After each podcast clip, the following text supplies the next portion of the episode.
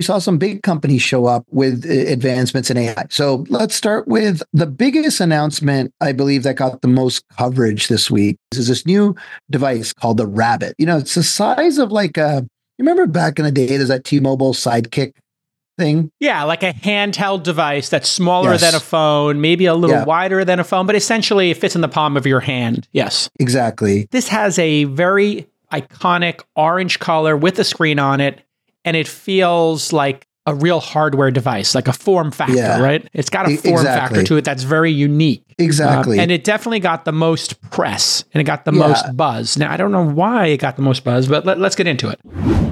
This Week in Startups is brought to you by Vanta. Compliance and security shouldn't be a deal breaker for startups to win new business. Vanta makes it easy for companies to get a SOC 2 report fast. Twist listeners can get $1,000 off for a limited time at vanta.com slash twist.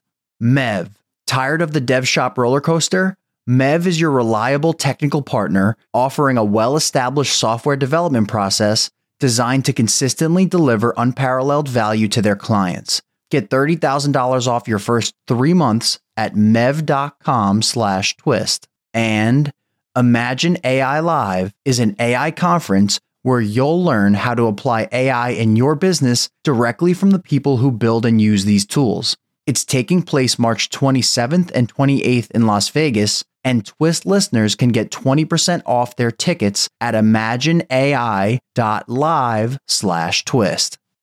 All right, everybody, welcome back. It's Madra Mondays. We're here on This Week in Startups with my guy, Sandeep Sunny Madra. And uh, we got a lot to demo, don't we, today? We do. And 2024 is coming at us really, really fast. We, um, the breakneck pace, AI everywhere, and two big things last week. And we'll start with the first one, which is CES. And so before we get into it, like at a high level, and there was a bunch of different articles that came out, and you know, people were talking about at CES this year, AI was everywhere and uh, you know just kind of pull up this one article. I think it was from the verge and saying there was almost too much ai and I, I, don't think that's the case. You know we've been through these arcs before. We were there in the mobile revolution that kind of kicked off with the iphone and we've been there with cloud services and now we're there again with ai yeah. but we're really seeing like huge advancements in a lot of different ways and um, let's just kind of get into some of the, the big ones yeah for people who don't know consumer electronics show's been going on forever. They typically just show gadgets. They went into a little diversion where they got into cars for a bit. I think the cars yeah. may or may not be back. So if you think about CES, it happens in Vegas, it happens in January. Tens of thousands, if not hundreds of thousands of people now. I used to go as a matter of course because of the Engadget uh, blog we had started. Um, and then it kind of receded a bit, but it, it it's now seems to be coming back post COVID. Yeah, there was big crowds and a lot of announcements of new products, and it's usually though hardware. Consumer electronic is the the fee the, the key to this, but software now is trumping the hardware, I guess, in many ways. It is, and um, you know, one of the things that they're evolving to is as new technology comes out, they really kind of bring together the combination of hardware and software, and obviously in, in its core, in a more core way. But then they also bring to, like a great place for companies to launch. We saw a really good launches there, and we saw some big companies show up with uh, advancements in AI. So let's just double click in. All right, let's start with the biggest announcement I believe that got the most coverage this week and it's going to be worth a, a, nice discussion here. This is this new device called the Rabbit. You know, it's the size of like a. You remember back in the day, there's that T-Mobile Sidekick thing. Yeah, like a handheld device that's smaller yes. than a phone, maybe a little yeah. wider than a phone, but essentially it fits in the palm of your hand. Yes. Exactly. And very simple a, a camera that can kind of flip around and one scroll wheel. A scroll wheel yeah. that, yeah, you can flip up and down kind yeah. of reminiscent of the round one that was on the iPod, which then disappeared. Yeah. So this feels, this has a very iconic orange color with a screen on it, and it feels like a real hardware device, like a form factor, yeah. right? It's got a form exactly. factor to it that's very unique. Exactly. Um, and it definitely and, got the most press and it got the most buzz. Now, I don't know why it, it got the most buzz, okay. but let, let's get into it. It got the buzz for three distinct reasons. One, uh, the company behind it, they not only released the device, but they came up with their own large language model. Okay. And what And what they did with their large language model is that they've kind of tuned and customized the model to be very good at interacting with your existing services. And so okay. this device sort of sits uh, with its language model on top of your Spotify account, on top of your Gmail account, on top of your, you know, Uber account. Uh, Uber DoorDash. account. They did DoorDash as well. And they brought all those examples in here. And so what they really talk about is this is the first uh, time that like there's been a hardware device coupled with its own language model. So not building on top of any of the ones that we've seen and basically bringing that all together as a co- as like sort of one cohesive experience. And so so that's the first thing that's unique about this is that's it is a large language the, model yeah. that they made that interfaces seamlessly with your favorite apps slash services. Correct. Got it. Okay. And so by doing so, and you nailed it uh, with your uh, kind of food example. They have a lot of these examples. We're not going to play their 45 minute video, but you know, if you go here, I'll just play the short one here. Get me a 12 inch pizza from Pizza Hut delivered to here. The most ordered option on the app is fine. Ordering a 12 inch pizza from Pizza Hut. And so you, you can basically understand what happens here. And so what I really think what's interesting is this combination of custom hardware with custom LLM that lives on top of all your services. And in many ways, what this does is it starts to take, I guess, an angle of attack to this training problem that we've been talking about the last couple of weeks with going after people's data. In this case, if I explicitly connect it to all these services, then I'm not really running into that problem in the same way that we've seen it before. Got it. So the first thing is the large language model. What are the second and third components of this that you think got at the buzz?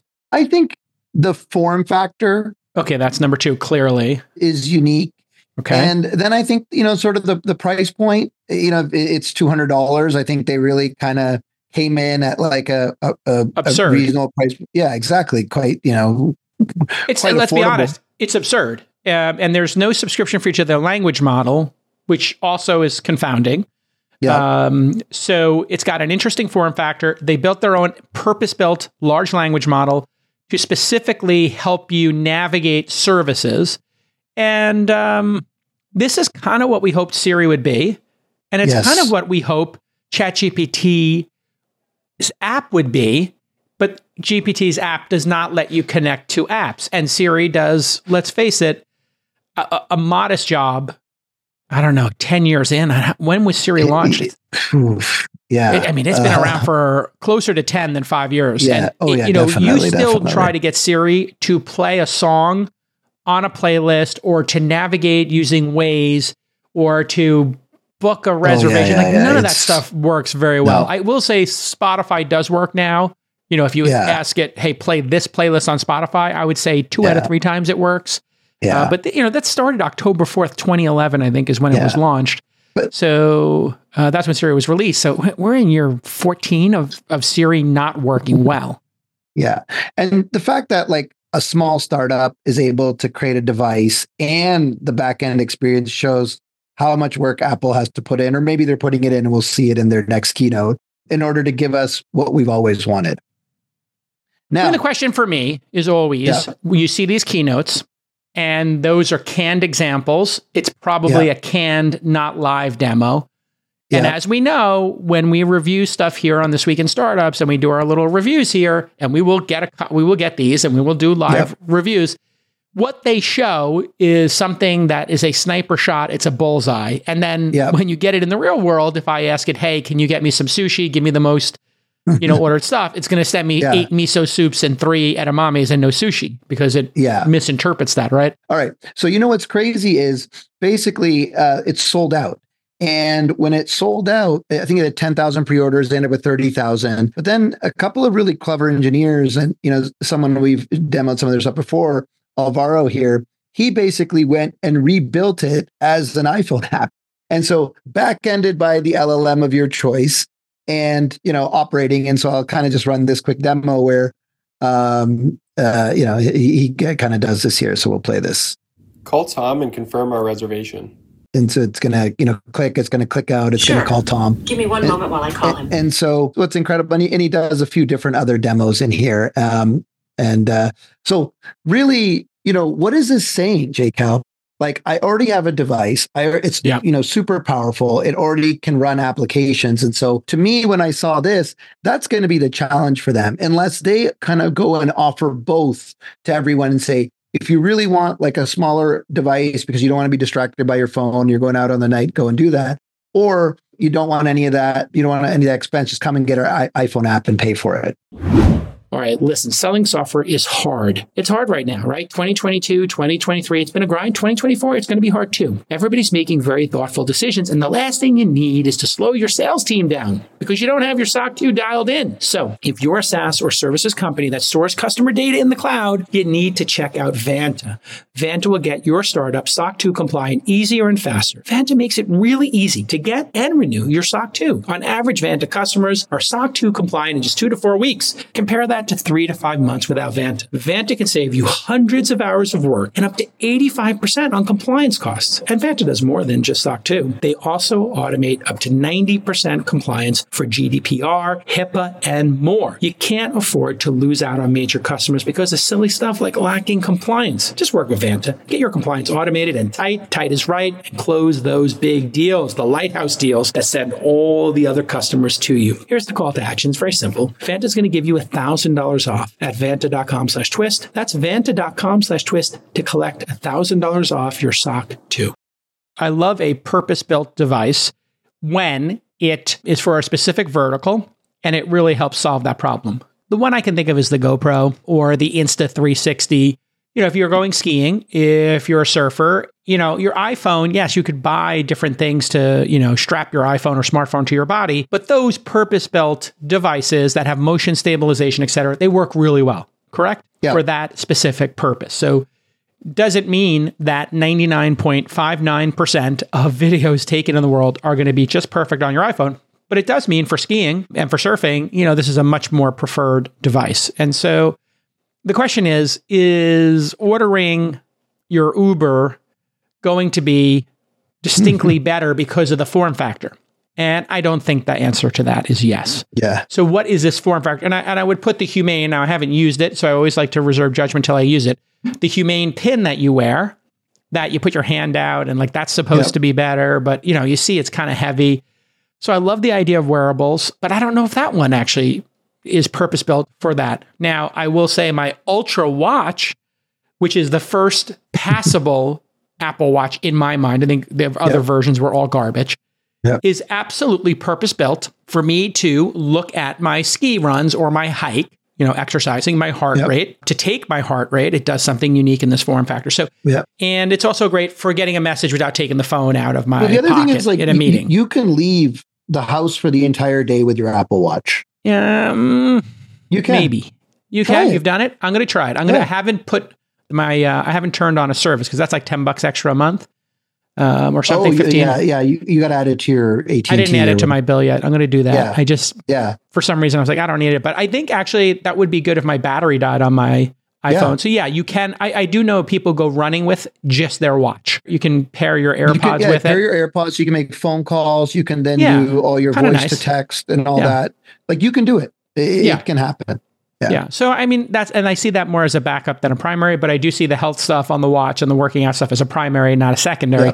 So is this primary for anything? I think the answer is no. The question I have is why is everybody so afraid to consummate a transaction with an LLM? I think it's because of like who's responsible for the wrong thing being ordered. You Yeah. you've been able to use Alexa to order coffee for a long time. People don't do it. The concept of getting the wrong thing and buying the wrong thing is just too scary for people. Just like ordering on the internet was too scary for people. So I don't think people feel confident in it. But eventually saying reorder the coffee I ordered last time on these devices would be good. Or, hey, just get me four cheeseburgers, you know, from In and Out. No onions on any of them. What? You want the You order the Philhomia. Yeah, give me four things from the melt, and uh, I'm only going to eat half of each. So I'm only eating two sandwiches. Why do you think that is? Why do you think people or app developers are not consummating transactions and, and taking that leap of faith that it could be done? Amazon did Well, it, but yeah, Apple well, won't, and ChatGPT I- 4 won't. Yeah. I think what happened is, you know, there's three layers to what happened. I think it just wasn't as good in the ecosystem prior to LLMs. And I think LLMs, when they do it, it's magical, but they still hallucinate. So before you had this problem of like it just wouldn't really work and it was like too structured. Like if you wanted to get your order, you'd have to be like, or, you know, Alexa from DoorDash order, you know, you have to kind of really structure it like a robot, right? And then Siri would never just do it. Now LLMs can pull it off, but they require kind of um, you know, extra fine tuning or you know, it's kind of uh, like creating like a custom model. So I think we're very close to getting that magical experience where who is going to be responsible for it, the language model or the app developer and the e-commerce provider? Is it Uber Eats and DoorDash's job to get this right, or is it ChatGPT, Bard, et cetera's job to get this right in your mind? It's a great, it's a great question. I'll answer in a slightly different way. I think the app developers are going to get it right before yes. the the you know um, the large language models, the large language model folks do, because because they, they have, have, the, the data. Exactly right. They have the corpus of data. They know how people are going to want to interact with it and how they mess up and how they do all that. So, all right. So I here's think, what I want, Stanley. Yep. You're listening okay. from DoorDash. Yep uh, and uh, Dara from Uber Eats. Here's what I want to do I want to come in and say, show me dinner for our five and our family, which you know is two adults and three uh, kids, uh, two of them who are seven, one who's 14, and um, give me some options for Japanese food. And just show me a cart already filled with stuff, right? And then I say, but never give us onions and uh, never give us spicy stuff because, or only give us, only one of us like spicy. And so then if it was like, hey, here's your cart from your Japanese restaurant, here's your cart yeah. from this restaurant, here's your cart from this restaurant. And then you could start with a filled cart of items and then maybe say, you know, oh, I looked at that. Yeah, you know what? Swap out the uni. I'm not a fan of uni, but, you know, give us uh, more salmon, you know, double the salmon, less uni. Um, or give us less exotic pieces of sushi. Give us more basic sushi for the kids. Yeah. And it just and did Uber that. Eats does a great job now because it has like that reorder and they have that all kind of, they, have got it's, all the data going up. back to our point. Yeah, exactly. Uh, just like you could say to Spotify, hey, give me a playlist of 70s road trip music. And it's going to find a 70s road trip playlist. It doesn't exactly understand that, but, or maybe it does. I don't know.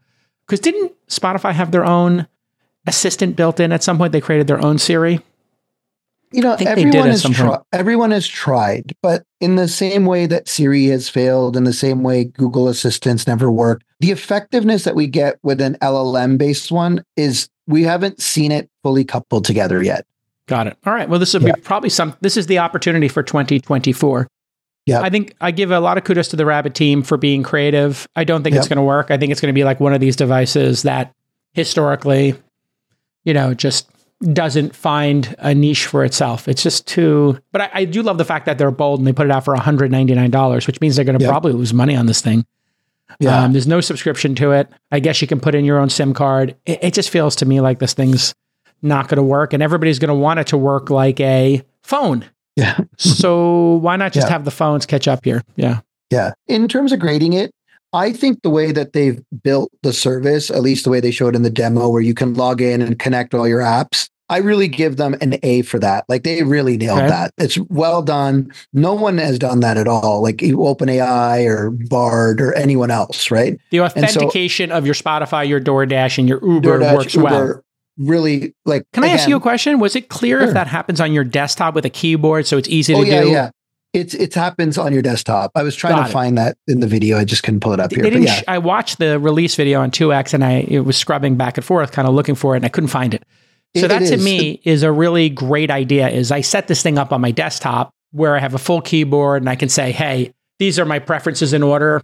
I usually want an Uber Black. These are my 10 favorite restaurants. This is my two go tos for pizza in order. These are my three exactly. Japanese in order. If you can start to do that, that's kind of cool when you start thinking about it, right? Like yeah. if I order a hamburger, I want to go with Five Guys, then Shake Shack, then you know. Oh, I found whatever. it. This is the screen. Oh, there it is. Where, yeah, yeah. So you connect your Spotify, Apple Music, Uber, DoorDash, Eats, you know, all your services.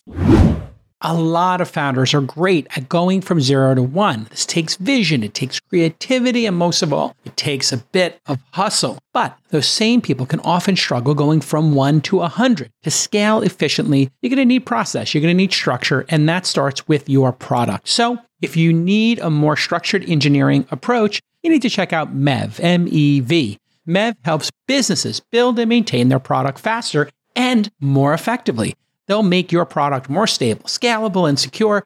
They'll also set up custom infrastructure for you, and they can even help build additional features.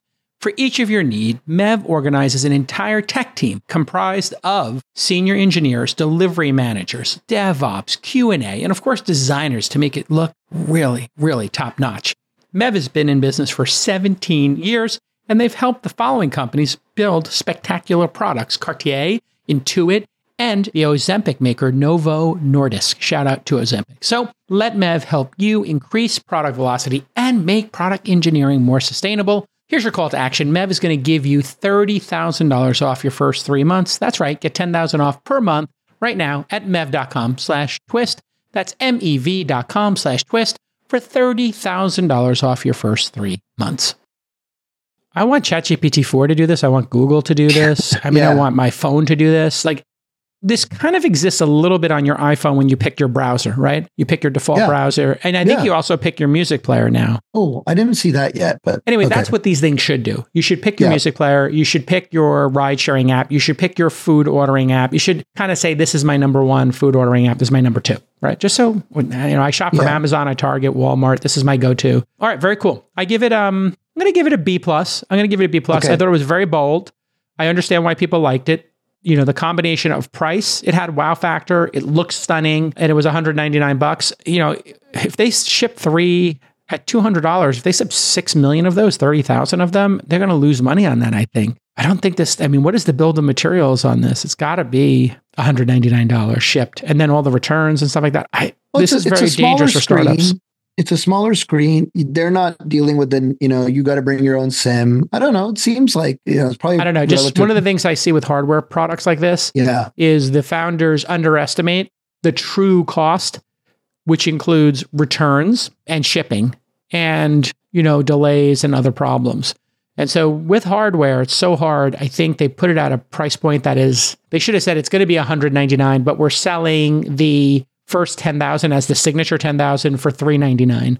Yeah. Um, so if you want one of the first 10,000, it's 399 and it comes Yeah. with a, a number on the back if you have your thing. This way, at least they have a little extra money to invest in the software, right? If they made four, if it, if it was actually, it'd be better to sell 10,000 of them at $500 than to sell, well, well, you, you know, know, who nailed this was 20,000. Elon with Of with course. the Teslas, right? With Yes. the the Roadster, the Model S, the Mhm. X, and then the Yep. three and the Y, and you know what we get. and So, having the signature version. So it was a Yeah, 100 signature exactly. Roadsters and a 1,000 signature Model S's. yeah. And then how some much were number. those? Like, were they like 150? 150 they were probably Yeah. $20,000 more, $30,000 more than when the actual products got off of the signature series. But I think the signature series historically are going to go for twice as much as the non-signature. So if you own a Yeah. signature series, I think Yeah. it probably has a little extra oomph in it. It probably Yeah. pays for itself. All right, let's keep moving here. you touched on something and it was actually it's quite important last week there was a video release between bill gates and sam Oh, and yes.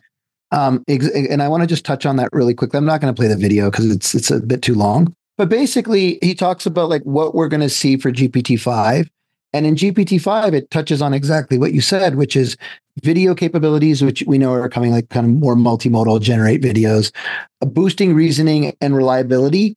And then the last one is enabling user customization. Okay. so I do think for all the startups out there, you know, including Rabbit, they are going to kind of build that same interface that we were just showing there. Yeah. Um, it's it's a 30 minute talk between them. It's uh, it's launched on Bill Gates's pod. So I suggest everyone listen to it. That's building stuff in and around AI. It was really good. the fact is he's super excited about Chat GPT 5 Yes. and 4.5. And he also did a talk at Y Combinator, his alma mater, uh, and where he worked. And he seemed to think like these new LLMs are going to be quite powerful. Um, so there's a little bit Yeah. of buzz that like they've they're going to drop some really. And he thinks AGI. I think there was another part of this where he sort of signals that he thinks AGI is coming sooner rather than later. Coming sooner than later. Yeah, he does touch on it there. So we recommend everyone watch that one. I'm going to jump to another thing, Jake. I'll get back yeah, to sure. Amazon Keep in a second. around. Yeah. Okay. I thought this was pretty exciting. This is a good application.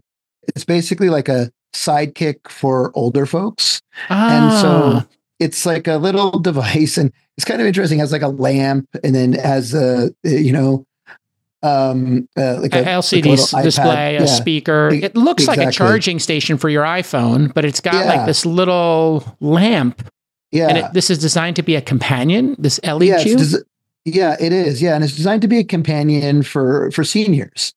And you know, uh, loneliness in seniors is a really big problem, and um, you know, keeping active. And if you look at what they did, um, you know, it can basically, and this is you know, kind of powered by LLMs. It can chat with you. It can play games with you. It can do all the you know um, kind of interactive things that I, I find are you know really really interesting. And I like kind of how they put that little light uh, on on the side there to not make it like fully that you're staring at a screen. So it's like a yes. and but it also is not like fully like a robot. So I thought this was one of the more interesting things out of CES this year as well. So there was a movie about this, Robot and Frank, that came out in. Um, Oh, really? It's a comedy. Okay. It came out in 2012. In the near future, 2012, an okay. ex jewel thief receives a gift from his son, a robot butler programmed to look after him. But soon the two companions try their luck at a heist team. Now I haven't seen this, but I gotta see this because this is like um, it's got my friend Peter Sarsgaard in it and Frank uh, Langella. Okay. Uh, he's a great ac- Okay. actor, and so this looks like a pretty compelling movie that did this. And then of course there was the film that my daughter got uh, obsessed with seeing. I didn't let her see it, but Megan, the robot horror story. Remember the viral dance? Yeah, yeah, yeah, yeah. But this idea that an AI companion would relieve loneliness or do a little bit of um, an AI, of course. There was the the kid in AI. I think it was Haley Joel Osment played the kid in AI. Yeah, who becomes friends with the little Yep. boy, and then he has the teddy bear that is his friend, and just sort of multitudes of artificial intelligence, you know, uh, helping people be less lonely. And so it's dystopian in some ways, but if well executed, I could see it relieving a bit of stress for people. And so, yeah, interesting. Yeah. And and so the one thing I want to talk about here is that like what this does, and going back to, you know, because CES, we're going to stick with a little bit of the hardware theme on some of these.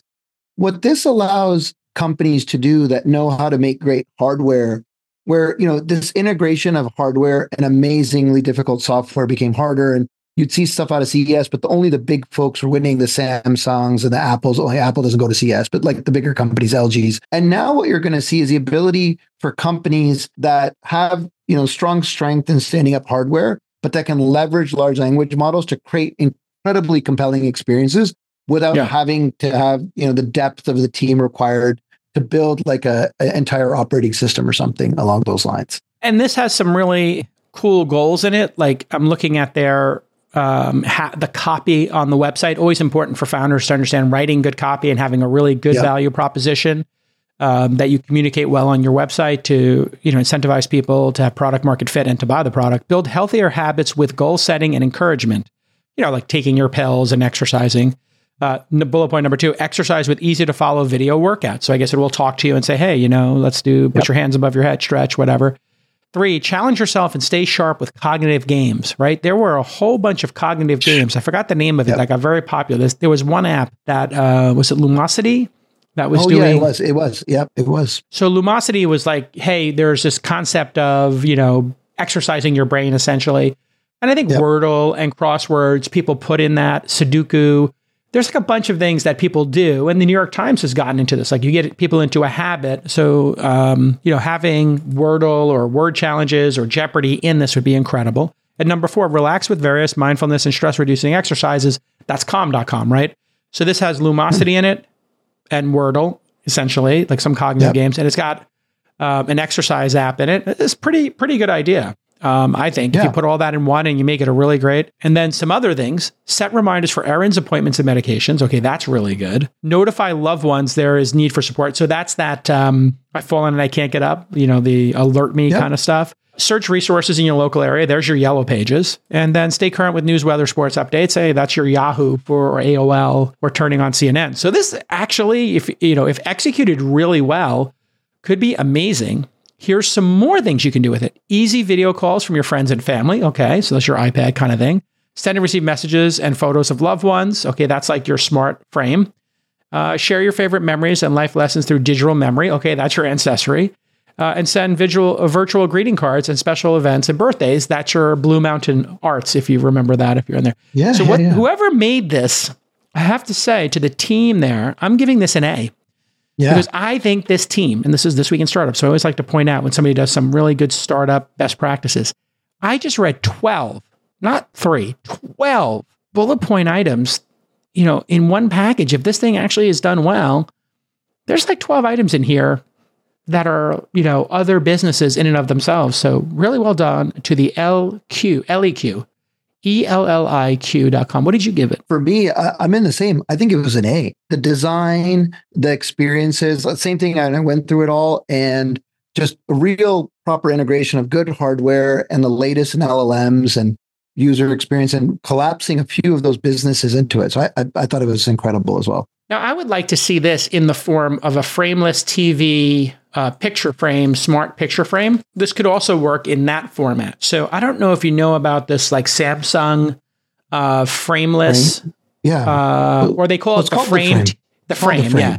They basically, and I stayed at an Airbnb that had one of these, and I didn't realize it was a TV yeah. because it has like a border on it and they put wood on it and it looks like it's a piece of art. And I guess you can buy art, uh, but it can also work as a TV. So I just aesthetically love this concept. And I just think a smart TV that had a great interface. This is why Apple should have launched a TV.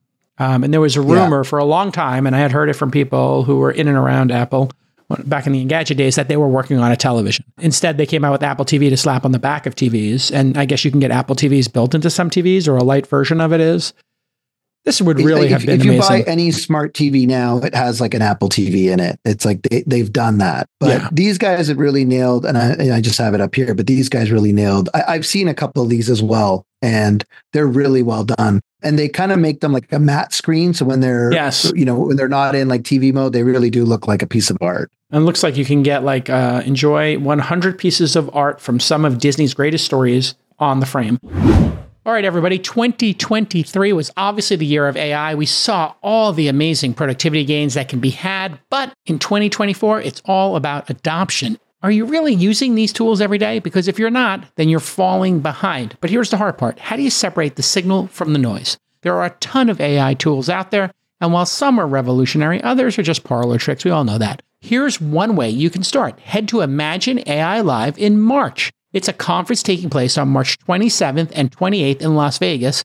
And when you go there, you're going to learn how to apply AI to your business directly from the people who build and use these tools. You'll witness live demos of AI products that can make your business run more efficiently. And you'll hear founders and CEOs explain how they're using AI to reshape their companies. The founders of this conference are huge fans of This Week in Startups, so Twist listeners can get 20% off at imagineai.live slash twist. That's 20% off your tickets at imagineai.live slash TWIST. So again, back to product market fit. You know, if you can show apps, if you can show use cases, and people go, I want that use case. When they get to two or three of the use cases, you know, people start hovering over that buy button. I know I've been I've been hovering over the buy button on one of these. I'm just figuring out like what TV am I going to throw away to put something gorgeous like this in? And I was thinking of my new set. I'm building a new office here at the house. Oh, yeah, it should be there. Yeah. And I was thinking about having one of these and maybe just having kids photo skiing, whatever, different pieces of art, but have it rotate, Yeah. you know, be kind of cool. Awesome. Let's keep rolling. Keep moving, We got a yeah. couple more of these to go. Okay, so the next one, which I thought was really interesting as well, and this is like a, a touchy subject for you know parents with kids at certain ages, which is smartphones for kids. Yes. And the smartphone controls are just really lacking today because one, the uh, Apple's UI doesn't really allow you to do it in any kind of significant way that's usable. And two, even if you have some of those controls, you're not really getting any data out. And so what these folks did, MM Guard, is they introduced sort of an AI powered smartphone, which gives you summaries of, uh, it gives- gives a parent summaries if, you know, kind of like bullying is Mm. happening or, you know, the content that's being used is Sure. inappropriate or you can see the type of messages. And the beauty of this is this doesn't have to integrate with all the apps. So what they really do is they use the power of multimodal LLMs to just kind of constantly do a screen capture, send that back, and basically they don't have to integrate with all the apps. They don't like the developers don't have to do anything. So the end, you know, your child gets the phone experience they want, but you as a parent can get all the detailed uh, metrics. Plus, you can get the uh, alerts around bullying and things like that as well. So you can have monitored social media or not monitored social media. You can monitor their texting or not, but it's using an LLM to know if the language contains, I'm looking at the website here, cyberbullying, yep. bullying, sexting, drugs and alcohol, violence, or a predator or suicidal ideation, all this stuff that parents yep. worry about. So, you know, those words change over time. We had words for marijuana, Mary Jane, you know, or something, or 420, yeah. you know, yeah. to hide that from our parents or whatever, to yeah. speak in code or whatever. Kids do this. And so, yeah, they're going to do those kind of secret codes in text or whatever. But you do want to know and you want to get an alert if, God forbid, somebody starts sending, you know, they start sexting or something or sending you know, or inappropriate pictures or they're getting bullied. All of these things yeah. can be really yeah. gnarly. Um, yeah. In fact, uh, you know, I was I was reading a bunch of kids got in trouble because they were sending pictures of themselves, and uh, just to be delicate here, you know, some kid forwarded one of these pictures of somebody who mm-hmm. took a picture of themselves, you know, with less clothes on, and then they got arrested for child uh, pornography. And so yeah. this is like really deadly serious stuff. If you're trafficking, even if you're underage, in pictures of other underage people, you know this this could result in somebody going to jail, getting expelled from school. It's it's a basically a, it's it is a crime, and then young people can basically commit these crimes without ever really fully gronking what's going on here. Yep. And so th- and this on, is really and to important. be honest, the platforms today don't do a good job. They no, what's their incentive? Yeah, yeah, back to which, incentives. Yeah, and so I really want to give these folks a kudos. Like this is a real coming together of, you know, like cell phones been around for a while. Kids are using them. They're all using them. And now this allows someone to build software that's really advanced that can give you, you know, sort of the insight into what's happening in the messages uh, and sort of the, the how the, the analytics on how they're using the device. They don't do a good job at all. So yeah, uh, I really like this one. I thought it was you know you, you, need to have a third party do this. You can't have you can't rely on the headset manufacturers, the iOS manufacturer, or the yeah. Android.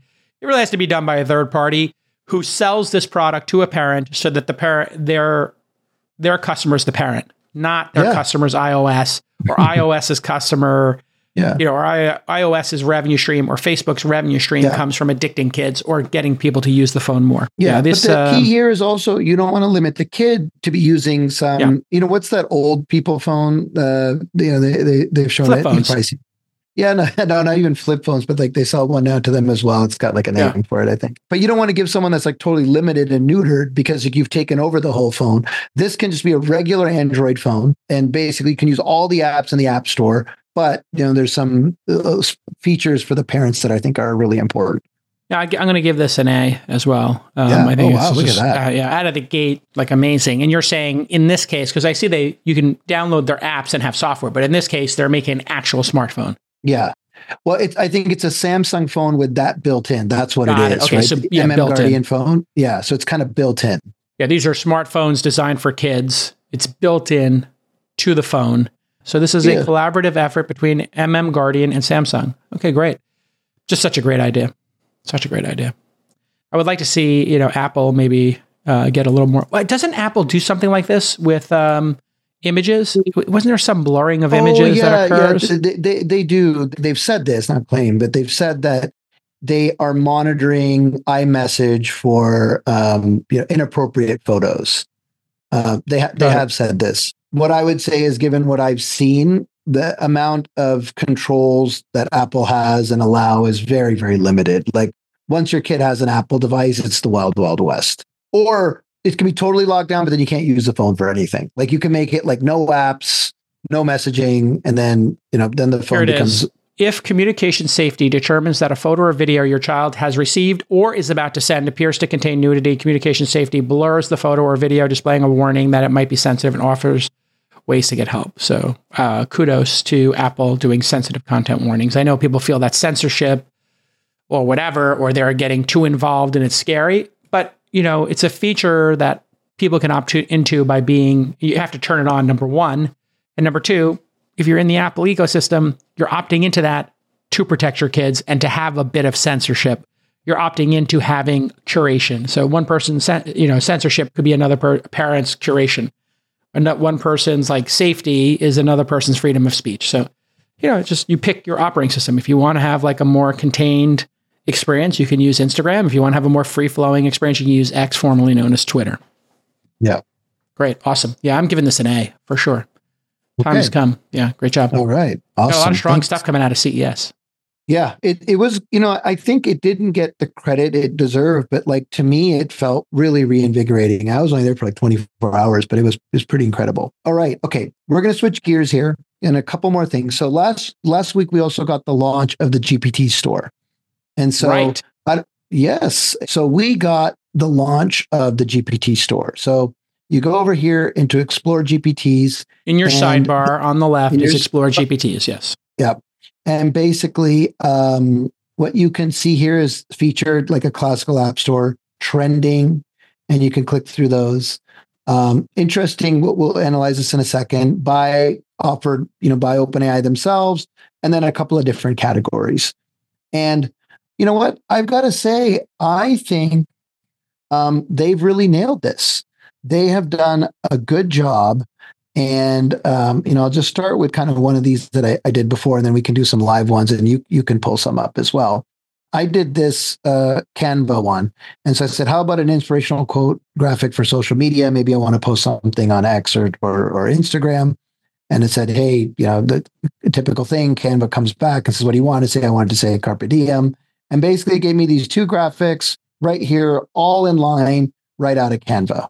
Yeah, I mean, we were talking about the Canva apps in the early days, just not working Yeah. particularly well, Yeah. um, and these integrations not being well. It just feels like this is their second swing at bat, and it's going to be a little bit tighter. Are do any of these include revenue and subscriptions yet?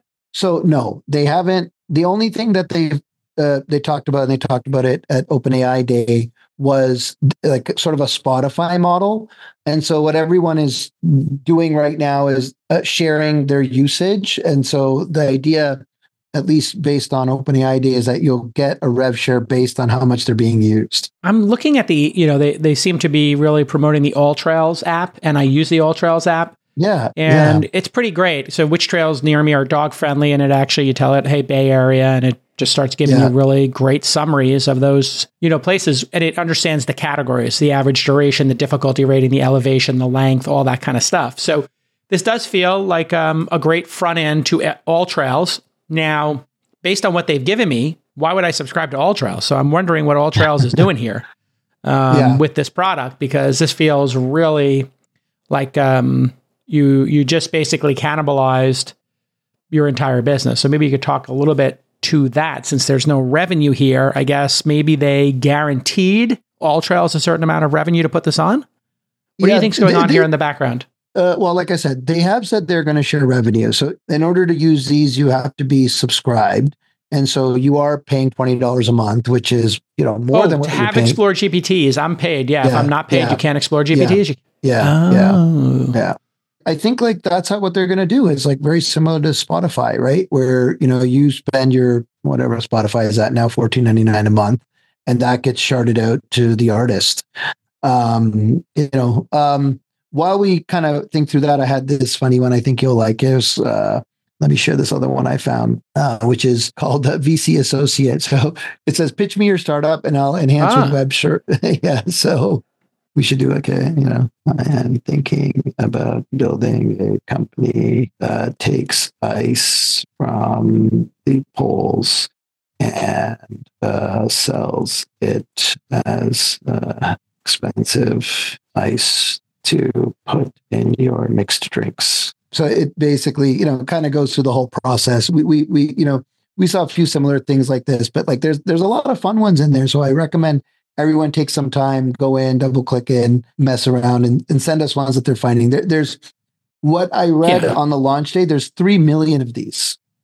Three million. Three million. GPT, three Yeah. million So GPT. I'm guessing there's thousands of high quality ones. yeah, Um, you know, in, in terms of how this typically works, uh, so people know, when you're kickstarting something like this, yeah, you're going to do the revenue share. But what you do, do is you go out to the top brands like All Trails and you say, listen, would you build an app for us? And they say, Mm-hmm. yeah, you know, it's on our list or whatever. But, and they say, okay, listen, we're going to share revenue with you. And then if All Trails is savvy, they would say, well, you know, we got to put three developers on this for a year. That's a half million dollars in our developer time. And they say, okay, yeah, we'll guarantee you a half million dollars in revenue. We'll pay you 250K advance, and then we'll guarantee you another 25,000 a month minimum, right? So if you're a developer and you have a high quality app, the question is, why would I put this there? Uh, what am I getting out of it? And then what am I giving up? Because I can tell you right now, using All Trails here, the the the use case it gave me, I would not use All Trails. I would cancel my All Trails subscription.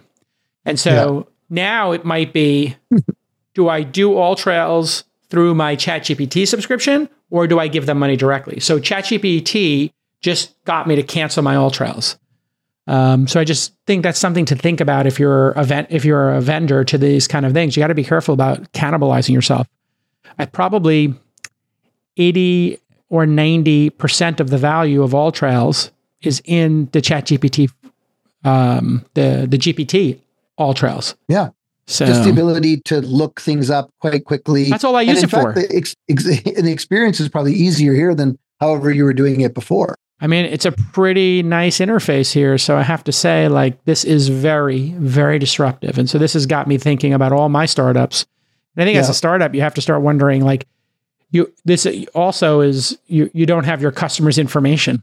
So Yeah. now you lost me as a customer, but you also lost my email and my credit card number. Well, not that you ever had my credit card number because I went through Apple you know, which was what All Trails had to decide when they built an app. So every time you build these kind of apps or other experiences, you have to just wonder, am I distancing myself from my customer base? Because it didn't give my email to them, right? Didn't ask to give my email to them. Uh, so they Yeah. can't upsell me, et cetera.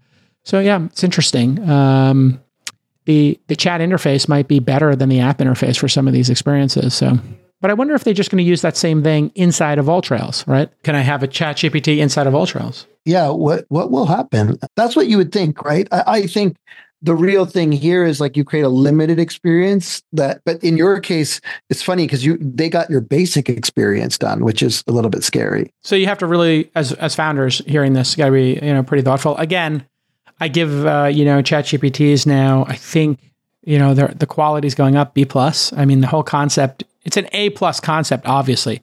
I think the execution somewhere in the B range, B plus range right now for me, and it's getting better significantly. And now that there's a sustainable business model, I could see people investing in it.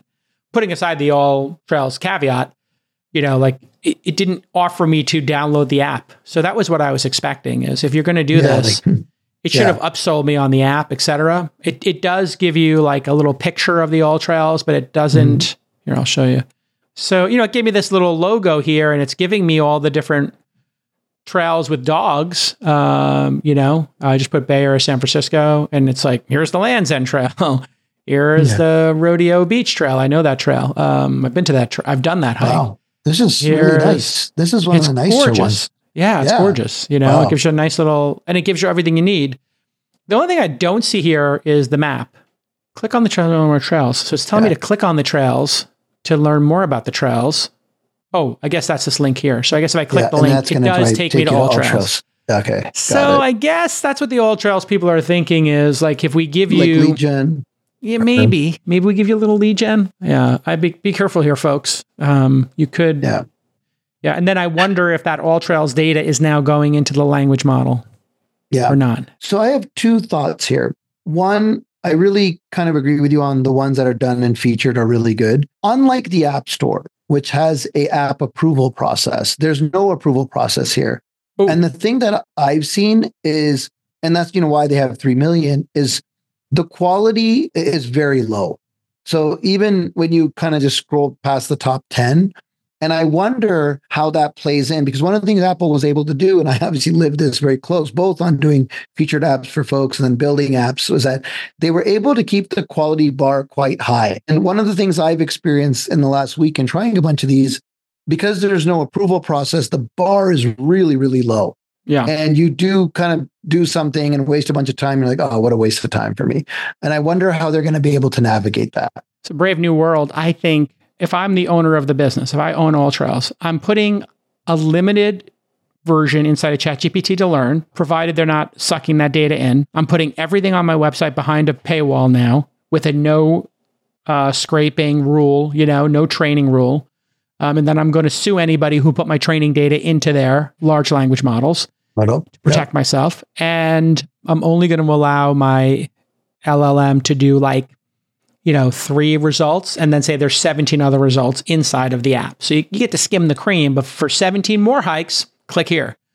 Yeah. Um, and to get the, you know, uh, geo coordinates of the hike, you know, and to track your hike, I would just really be powerfully upselling people on getting the full app experience. And so um, I do think they're going to need to authenticate.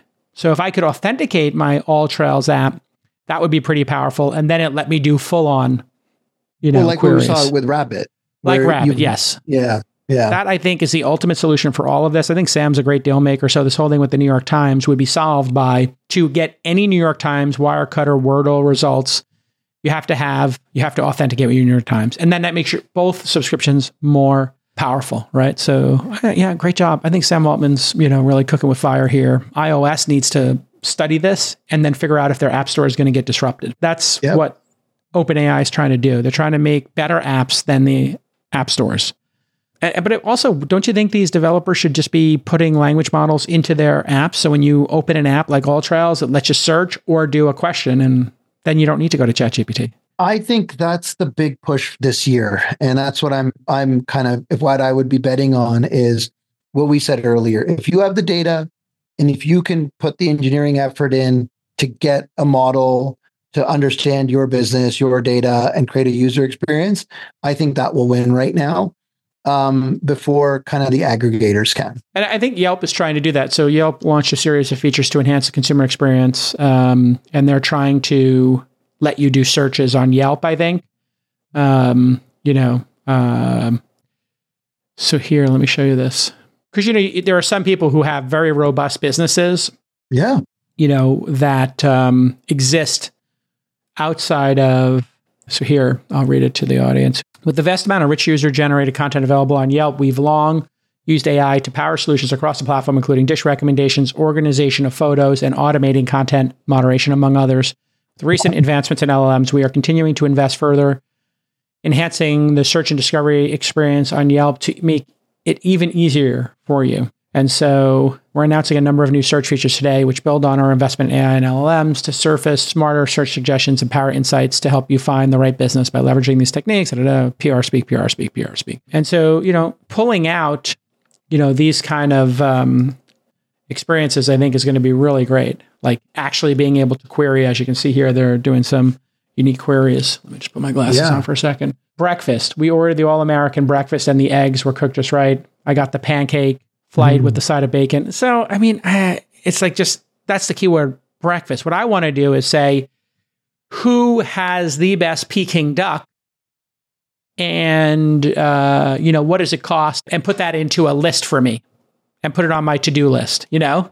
Uh, Yeah. and, and that would be the better experience. So, you know, it's very 1.0, but I, I do think there are, you know, some really interesting. Give me the highest rated sushi restaurants that are two stars and tell me what the top three dishes are at each. Boom. Yeah. Like that's like the kind of stuff people want to do, Yeah. right? Tell me the places that mean, have the best, you know, crispy. We're seeing this everywhere. So Spicy tuna, we even see it with, you know, kind of Grok and Twitter, right? Where you want to just ask like kind of some of these questions and people are still working to like call us at definitive. We'll help you make we'll help you do that. Yes, We will help you do it. definitive.io will help you Yes. do it. Sundeep at definitive.io. Great job today. Uh, and we will see you all next time on This Week in Startups. Bye bye.